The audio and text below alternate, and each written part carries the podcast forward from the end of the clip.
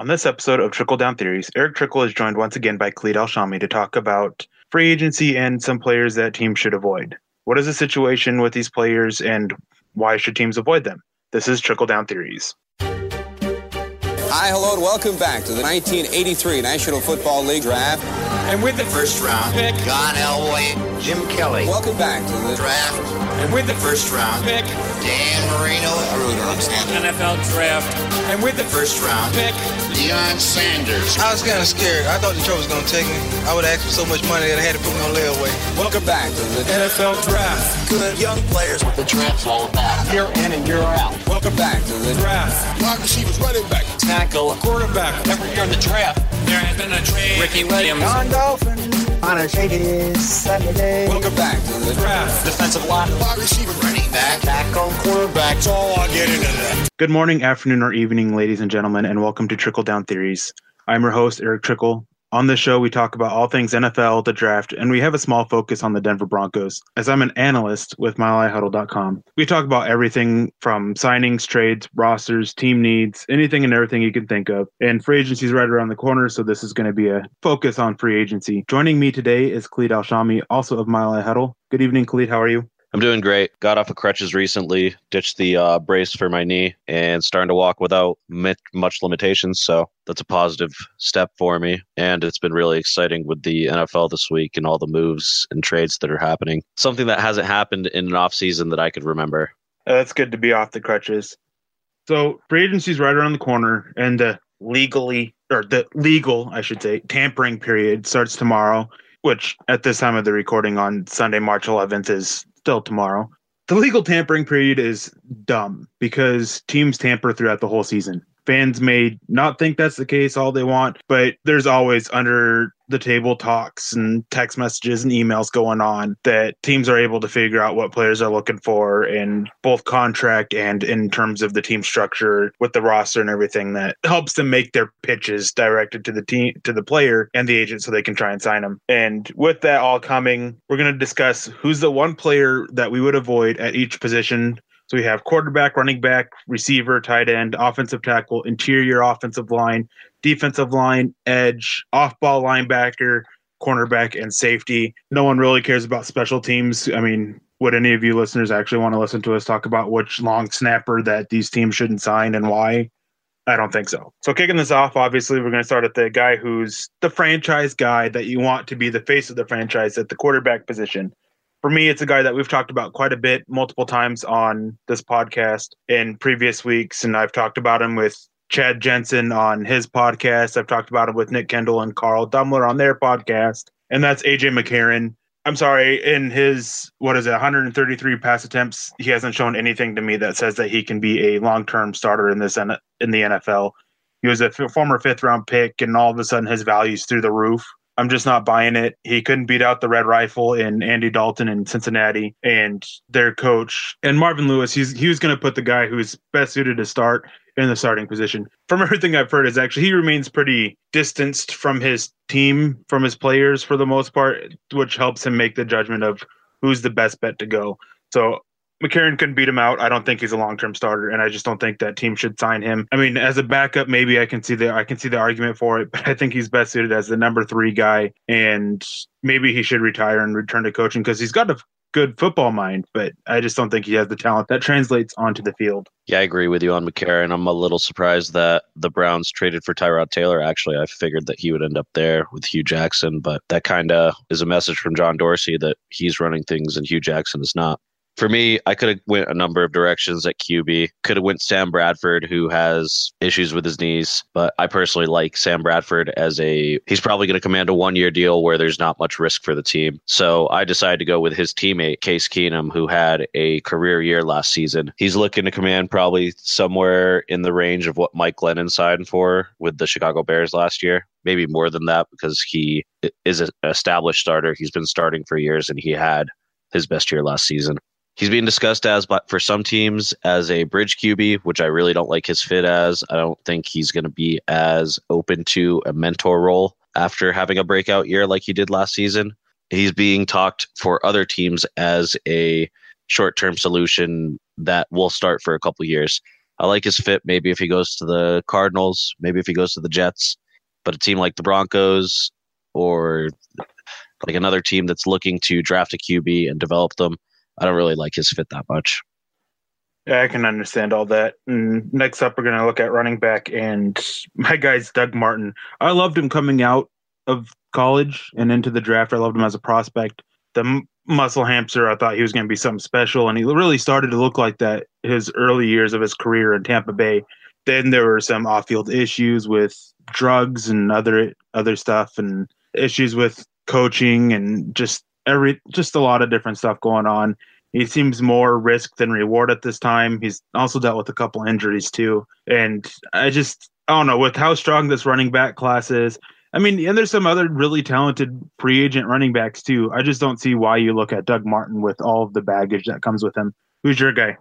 For me, it's going to be Carlos Hyde. He's been the star of the San Francisco 49ers offense the last couple seasons as they've been irrelevant. So he's 27, entering his prime years. He has probably three more good years as a running back, but he's probably going to command a contract that he's quite frankly not worth. I don't think he's quite as good as, as a lot of people make him out to be. He grabs a lot of garbage stats as he's also a threat out of the backfield as a receiver. So personally, that's who I'd avoid. I don't think he's quite the player that a lot of fans think he is. Yeah, I agree. I've I've always felt that Hyde's been a little bit overrated.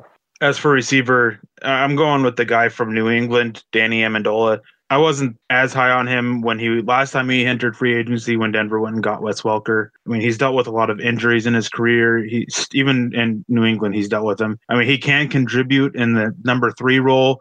If you're a competitive team that may be a few pieces away from being Super Bowl contenders, I can see it as a guy who can come in and help move the chains a little bit on third down. But outside of that, I just don't really see much need for him for any other team, really. Yeah, Amendola just seems like a guy who makes big catches in big situations. He's not really consistent at this point in his in his career. For me, I'm going with John Brown from Arizona. He's been inconsistent since he was drafted. Always flashed his he has a lot of talent. He's he's flashed it often, but he's never put it all together. Last season, he spent a lot of time in the trainer's room, injured in and out of the lineup that's a guy who I'd avoid. Who's probably looking for a contract that he's not worth at this point of his career, and he's only 27. Yeah, and his hands are really bad, really bad, and that's a big reason for his lack of consistency. At tight end, I'm going with I think he was a former Panther this year in Ed Dickson.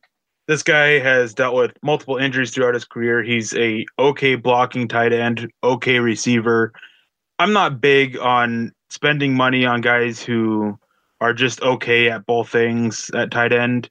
I'd much rather spend cheap and get him. And some tells me that he's going to demand a contract that's four million plus, and I'm just I that makes me want to drink bleach. Really, it, he's not worth it. I, he's barely worth two million in my eyes, and uh, just just avoid him. I, I like this tight end class better.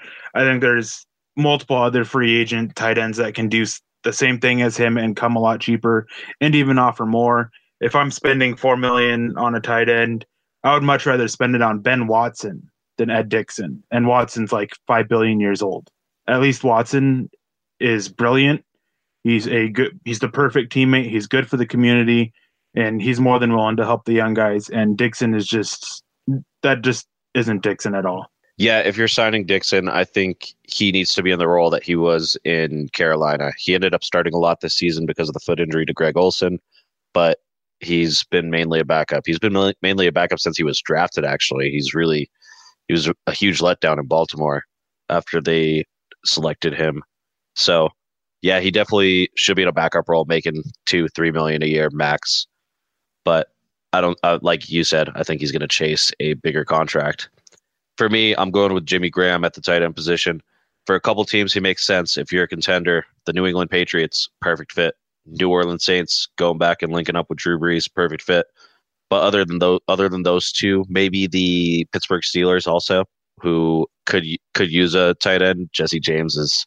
I don't like Jesse James that much. He's young, but he's inconsistent, disappears a lot. So it's really a contending team that I'm looking for for Graham. He's a receiving threat. He's not. He doesn't offer much as a blocker. Seattle tried that when they traded for him, misused him for a couple years, and he was really up and down as a result for his time in Seattle. So I'm I'm looking for him to go back to New Orleans, and if he, like, say a team like Denver who needs a tight end, if they look if they're looking at Jimmy Graham, I think it's a I think it's a bad fit. I don't think he'll do very well there, and it looks like they're going to be going with a young QB as well, and potentially the guy I mentioned before to avoid Case Keenum. Yeah, I'm going to disagree with you on Jimmy Graham, especially even with Denver. I think he's makes some sense there because he provides a red zone threat, and at this time, that's what he's best as is a red zone receiving threat. And Denver can use that because they still suck in the red zone. Any team that needs a tight end that can help in the red zone, then I would be looking at Jimmy Graham, provided the cost is right. If the contract is upwards of six point five million, I would I, I would move on. I'd go somewhere else. I look at Levine Toilolo. I think is how you say his name. Cut from Atlanta. He's big. He's can be that red zone threat, and he's going to be a lot cheaper. Yeah, I agree. He can definitely offer a lot to multiple teams. I just I don't like the fit as much if he's not going to a contender. For a team like Denver, I think they should go young. That's just my opinion. They have Jake Butt in the wings. The tight end class in the draft isn't is is pretty. It's not bad.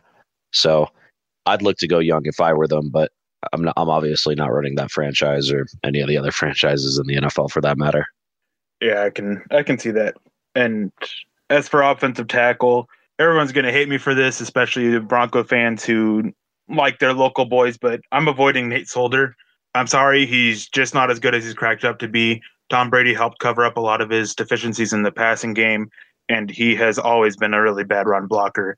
If I'm looking for an offensive tackle, I want somebody who provides, even if they're maybe not as good as he is in run block in pass blocking. I'm looking for somebody who can help in, in the run game as well. But as I said, Tom Brady covered up a lot of his deficiencies, and I think that unless he goes somewhere that has a star quarterback that can help cover up those deficiencies, he's going to look really, really bad.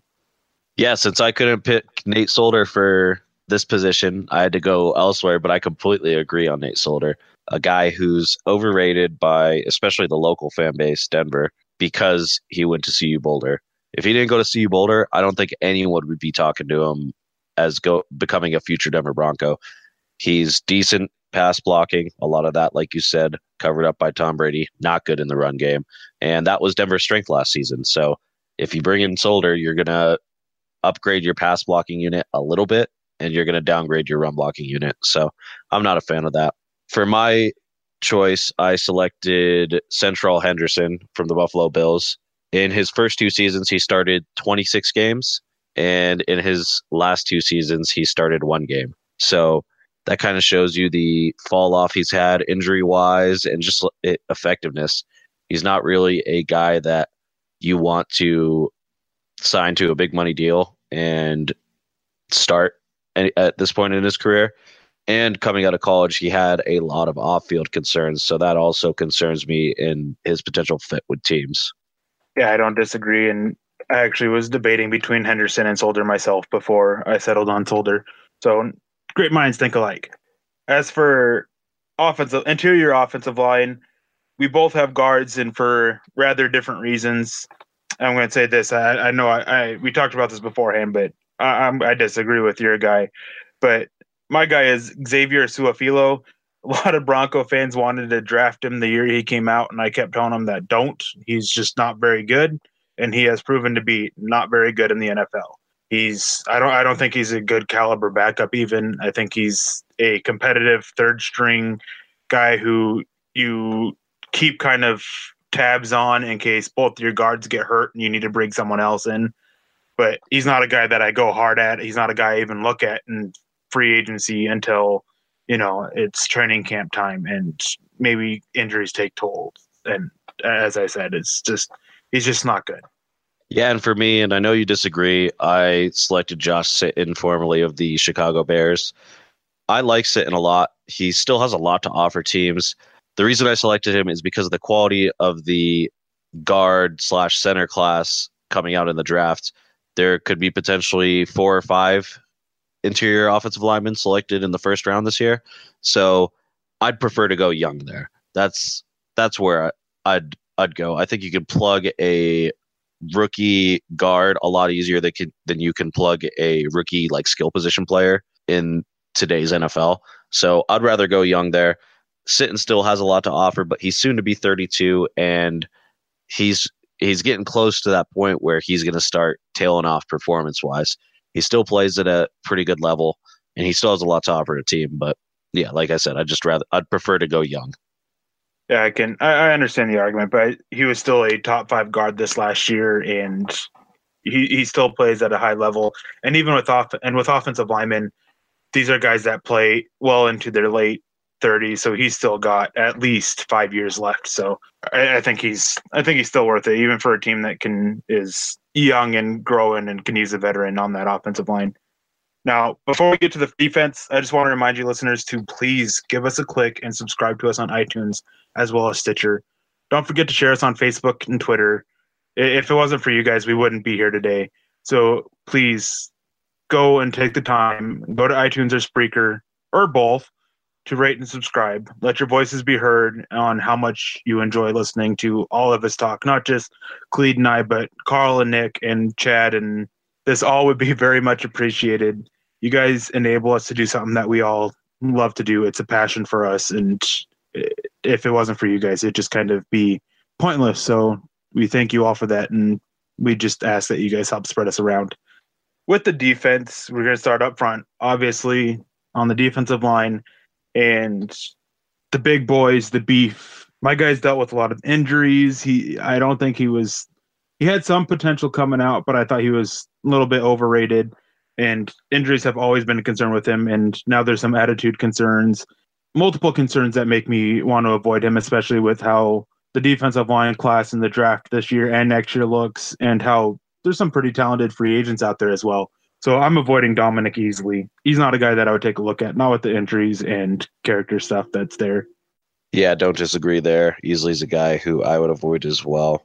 Just I don't think the potential and talent outweighs the risk concerns in signing him for me, I had a player with similar concerns but more production. I'd be avoiding Dontari Poe, who spent last season with the Atlanta Falcons. He only received a one year deal last year because of the injury concerns with his back that scared the Kansas City Chiefs off from committing to him long term. He had a good year with Atlanta, but he's going to have those same concerns again this year, I think. So I'm really concerned with adding him if I'm a team. Those back issues really scare me off. He did have a better year, but he I think he's still a little overrated for what he does, and he's still he hasn't returned to the form that he had in his early years in Kansas City that made him that has basically made him overhyped in recent years. Yeah, I don't disagree. Those back issues for a big man are a lot more concerning than any other position, basically. And it's even worse when you're a big man with weight concerns. And Dontari Poe has had some issues keeping his weight in check. Moving over to the edge, these are guys that are either 4 3 defensive ends, 3 4 outside linebackers, normally pass rushers. My guy, he's not the most outstanding pass rusher, even though that's what he was drafted to be in Baltimore he moved on and has gone to uh, I think a couple different places over his the last few years. That's Courtney Upshaw. I I liked him coming out. I liked him a lot, and he's been one of my biggest misses because he's just nothing close to what I thought he could be. He had a all right year this last year. I don't know, just he seems such a iffy fit in every scheme, and you just got to try to keep fitting a square peg into a round hole, and just hard to find a way that actually works with him.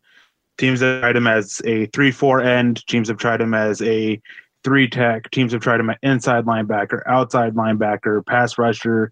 They've tried him all over, and nowhere seems to be natural for him.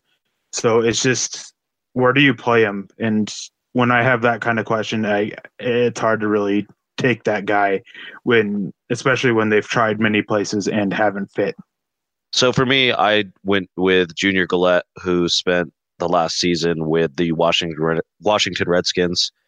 He's been a player who's been in and out of the training room. Missed 2015 and 2016 as the as a member of the New Orleans Saints after having 22 sacks in the previous two years.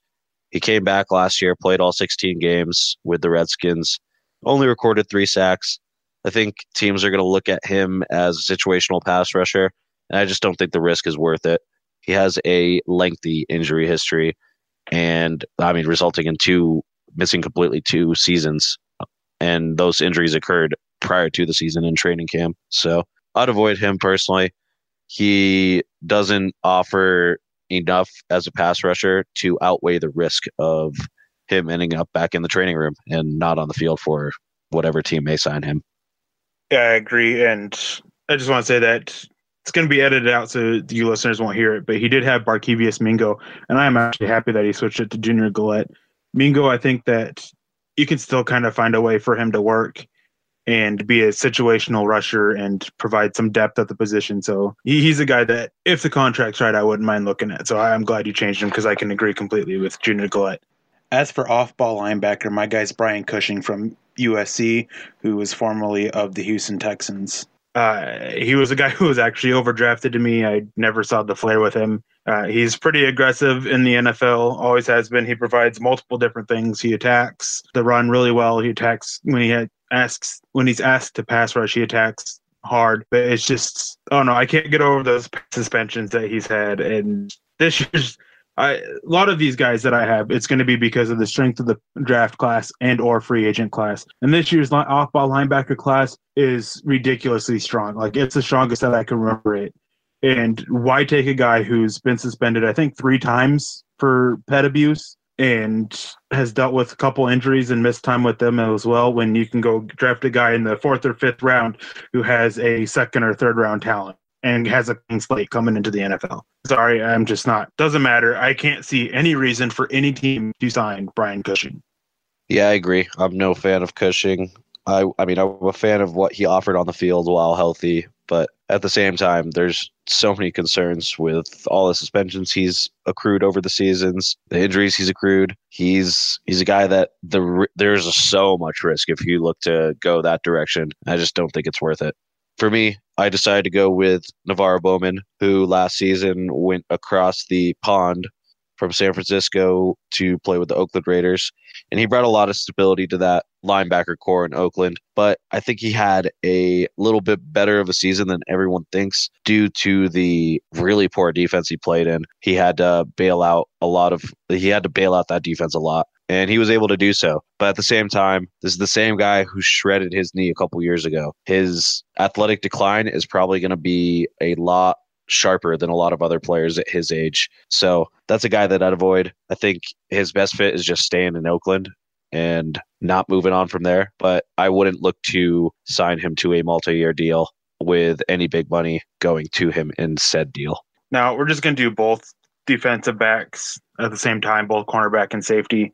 My guy to avoid at safety is TJ Ward.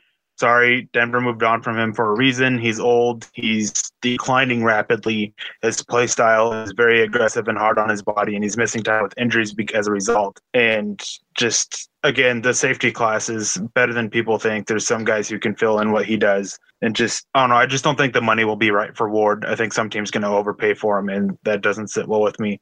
And for cornerback, this again, this year's draft class at cornerback is really strong, like really, really strong. And you're going to get talent that's second or third round in the fifth or sixth round. Like, it's just ridiculously strong. And Adam Pac-Man Jones, everyone knows his history. He's a he's actually still a really decent corner. Uh, he's still talented. Decline has hit him a little bit, but he still can play. I won't take that away from him, but there's still that history there there's some issues on the field with him and his character on the field. And for those reasons, it's I just wouldn't touch Ward or Pac Man Jones. You know, this is the first time I kind of disagree with you, and that's on Adam Jones. I completely agree there is risk there, but at the same time, if the numbers are right, I think he offers a lot as a potential slot corner, and he still can offer some in the return game if a team is needy there. So I I do agree with you, but I also sort of disagree with you on him. So just wanted to throw that out there. For me, at corner, I went with Dominique Rodgers-Cromartie, who was just uh, had his contract terminated today, I believe. He has been a decent corner for a long time in the league. He was really good when he was with Denver, has gone to New York, and has been up and down. He's aging, and I don't think it's helping him at all. He's relied on his speed a lot and he's not a physical guy. So that's a guy who I'd avoid with a New York team that has a lot of change coming to their secondary. They decided to move on, so avoid him as well. For at the safety position, I went with Mike Mitchell, who has made a who has had a pretty good second life in the NFL, if you will, with the Pittsburgh Steelers. He's kind of found a good role there and has been able to look a lot more the part than he did when the Oakland Raiders overdrafted him in the second round. So he's just he's a thumper. He's basically an in the in the box kind of style safety, and a lot like Ward, his style plays not.